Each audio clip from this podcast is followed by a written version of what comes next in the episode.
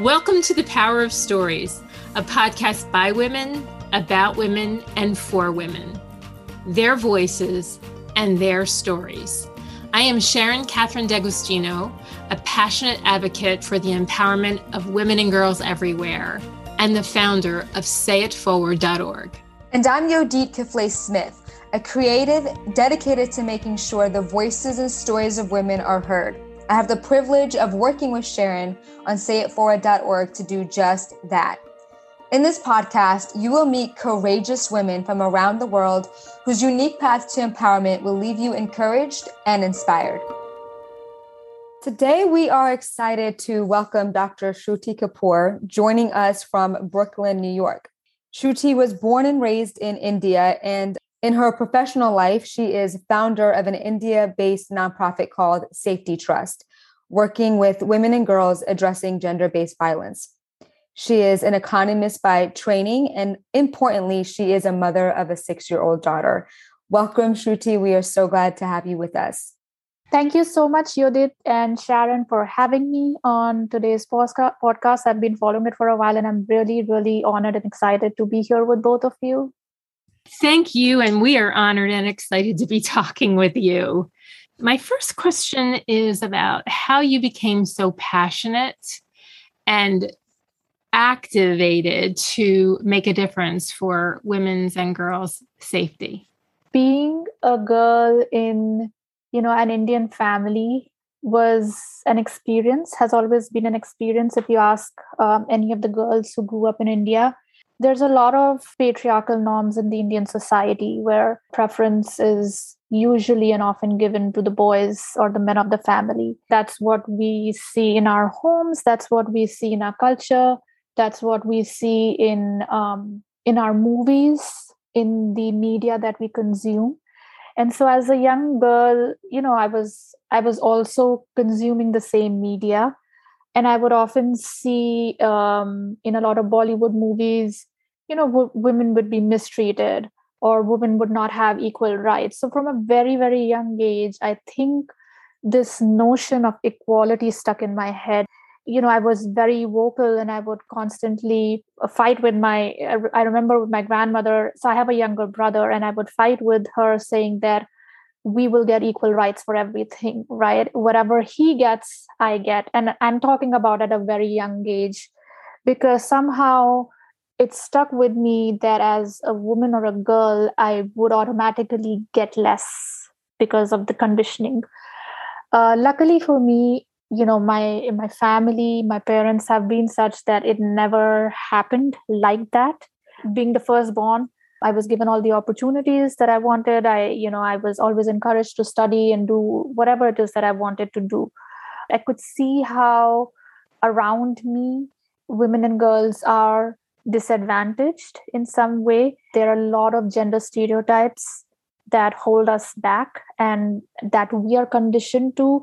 And so unknowingly, uh, we just you know start performing those roles because that's what has been handed down to us from generations. Uh, I grew up with a lot of that. And so when I moved to the US in my early 20s, this seemed like a different world in terms of how women are treated here, in terms of what women were doing, their conditioning, their uh, freedom. It, it is those experiences both in India and in the US that really made me more passionate about issues that women and girls face, and especially those about you know the issues that women and girls back home face because i could see what is happening here versus what is happening there.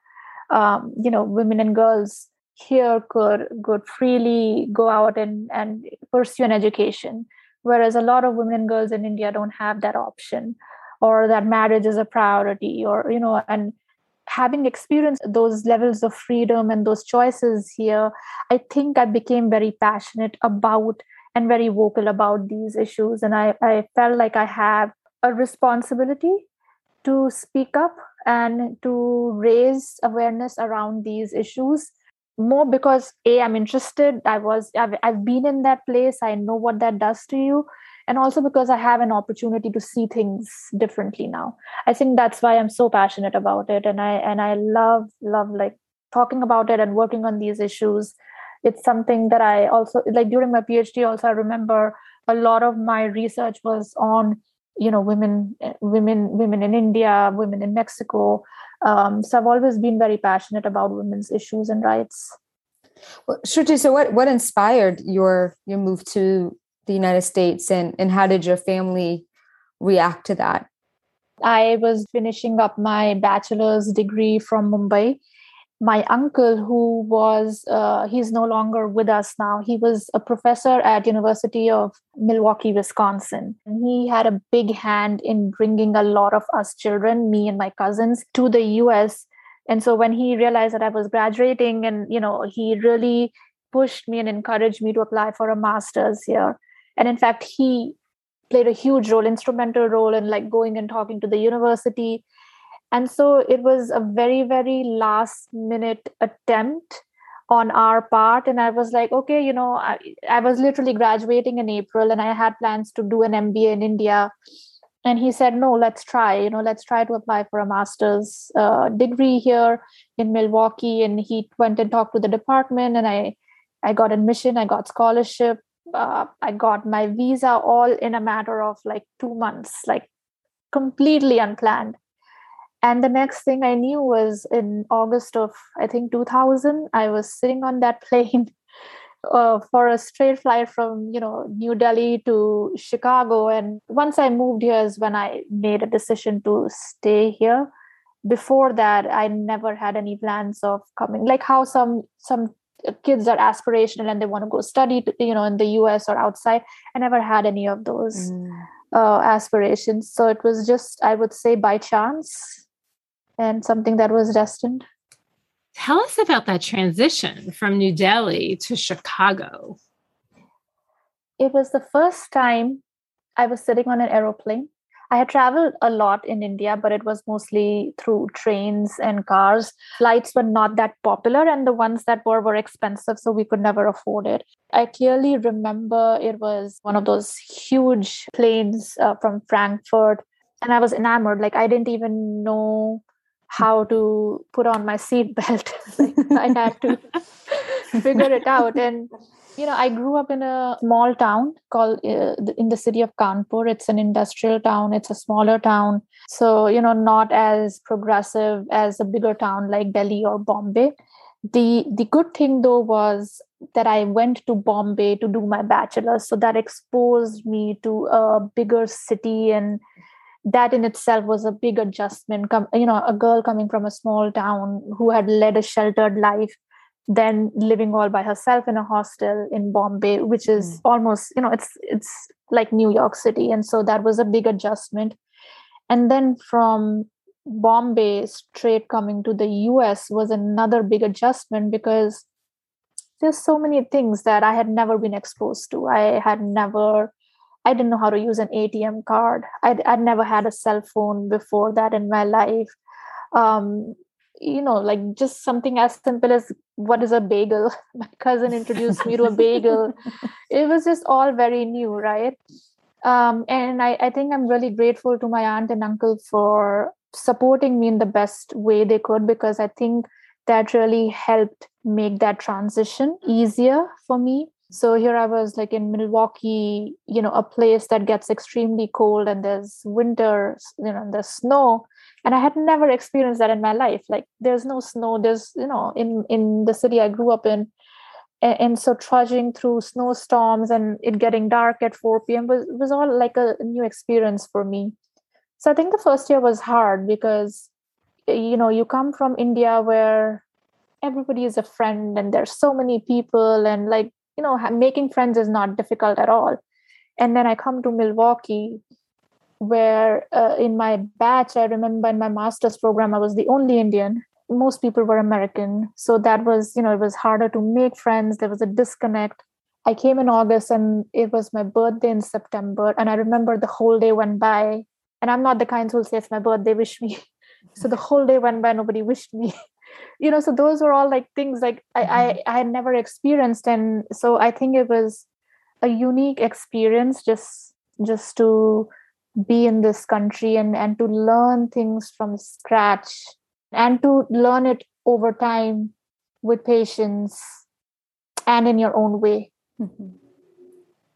you know outside of your uncle's support and helping you navigate you know what what else did you find just comfort in because i can't imagine being alone um you know again. Yeah i think the biggest uh, discomfort for me was i didn't know how to drive then. I had just received my you know just before leaving india i had i'd received my license but i never got an opportunity to uh, drive and practice. And i i had learned on a stick shift and then when i moved to the us especially to a place like milwaukee where you can't survive without a car um, you know I, I didn't know how to drive i didn't have a car. I think that was really challenging um, like just to do some like simple things like doing grocery became challenging right? Like especially in the winter uh, taking a bus and requesting people. I was not very mobile in the sense like i just couldn't get up and go I, I remember very clearly because i would have to depend on people. I would have to depend on my uncle or my aunt to come and pick me drop me to take me to places my cousin to take me to the mall. And it just felt like my freedom was restricted in some way. Not i won't say completely but in some ways. And that mm-hmm. was a frustrating experience for me. Um, other than that i think just you know i was used to being away from the family. But um, calls in those times were really expensive. So i could talk to my parents only like once a week like one of those very quick calls because it was expensive and i didn't have enough money. Um, luckily at that time email hotmail had just been introduced. So i remember using that or writing you know like letters to my mother which was interesting because by the time it would reach her two weeks later things had changed. And by the time i would get her reply things had changed again have you been back to india and in oh yes because i can't imagine i mean i'm ethiopian i've not gone back to ethiopia but i can't imagine having lived here way longer than than when i was in ethiopia but going back and then knowing how different it is and just how I perceive things. And so, what was your experience when you first went back? I, think over time, my obviously my views have been shaped by you know culture here, and I don't want to paint a picture like women in India are like all trapped and they don't have their freedoms and it's a miserable right. story for them. That's not right. what it is. Yeah. But there are plenty who don't have choices and who don't have the freedom i've become a lot more calmer and i pick my battles now mm-hmm. um, i don't want to expend my energy on every small detail but but i do a lot of it through the organization now like through Sayfty right so i'm very vocal um, and i use that platform and my work uh, to talk about those differences or how to empower women or how you know what changes can be brought rather than constantly being in this fighter mode when i go back um mm-hmm. at on a personal level i push back a lot like you know till this date my dad likes to tell me what to wear what not to wear what would look good and like don't go out late in the night. When are you coming back? And i push back like i, I keep reminding him that i'm you know i'm okay. I'm a mother. I'm i can manage things on my own. So you know shruti just hearing your story it's evident that you know for you even at a young age you've recognized your own voice. How would you encourage other women and girls to confidently use their voice and claim their power. There are many many ways of finding your voice. You know somebody can find their voice through writing. Somebody can find their voice through speaking. Others might find their voice voice through their art. Others you know some might find their voice through music. So what i would say to women and girls who are listening is don't get um, hung on only one way to find your voice. You know you might be passionate about something and use that something to find your voice to express yourself. Because our voice is only really to express ourselves and say the things that we want to say. And there are many ways of saying things right?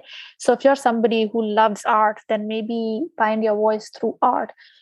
And confidence is something that can be built it's like a muscle right we might not have it right now but if we work on it we can build the confidence we might be scared to speak up but if we make an intention to find our voice then I think with patience, with love, with self love, and with care, we can uh, build that voice that that we want. Um, so I would just say, don't give up. Uh, don't get disillusioned if you don't if you feel like you don't have everybody has a voice it's just about slowly building that confidence to trust your voice. And that comes you know that comes with a lot of self love and and and with time. So keep at it. I love that. I i love just the reminder that there is not one way of finding your voice and it's not like you have to be on some platform speaking. So thank you shruti thank you so much for this time. We've enjoyed just getting to hear more of your story um, and just so inspired by your passion and the work that you do so thank you again for making the time. And again, always to our listeners, thank you for making the time to listen to this episode of the Power of Stories podcast. Thank you so much again for giving me the space and the opportunity to share my story. Thank you so much, Shruti. This has been an inspiration. Thank you, Yodit, always for this work that we do together on sayitforward.org and this podcast. And also, we send out thanks to Lisa DiGiovine, who is the co producer and editor of the Power of Stories podcast. Thank you all so very much. And to our listeners, we invite you to visit sayitforward.org, a place where you are welcome to share one or more stories about your unique path to empowerment. Or you can read the stories of other women and girls.